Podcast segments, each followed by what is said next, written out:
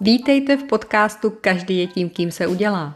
Společenském podcastu plném tipů a inspirace, jak se chovat a reagovat v konkrétních situacích. Ve společnosti, v biznesu, na cestách a nebo na prvním rande. A žít tak svůj život zdravě sebevědomně a stát se tím, kým jen budete chtít.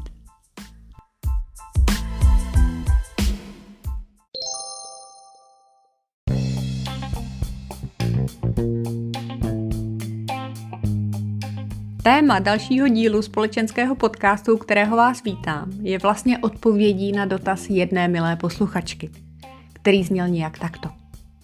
Chtěla bych změnit šatník a oblékat se více elegantně. Můžete mi napsat, čeho se mám opravdu vyvarovat, co do elegantního šatníku nepatří?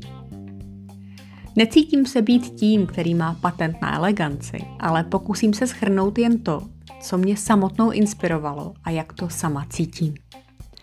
Takže podle mě, Petry Davidson, pokud chcete působit elegantně, zapomeňte na následující tři věci.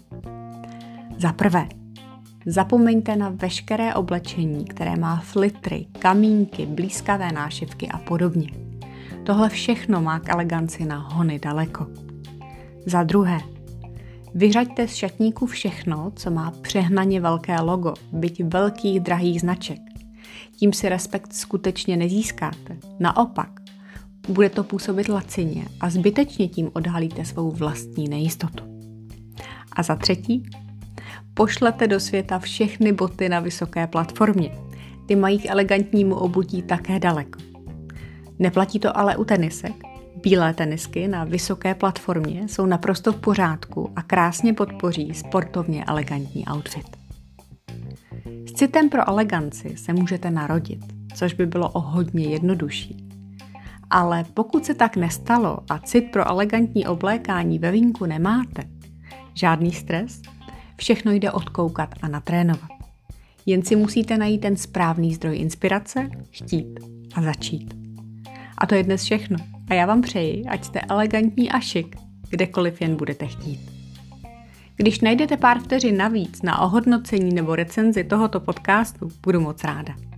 A nebo pokud znáte někoho, komu by tento podcast prospěl, přepošlete mu jeho odkaz, prosím. Uděláte tím dobrý skutek a mě velkou radost. A samozřejmě na úplný konec ještě připomínám, že další tipy a inspiraci nezapomeňte hledat na mém Instagramu Petra by Petra. Díky za váš čas a mějte se krásně.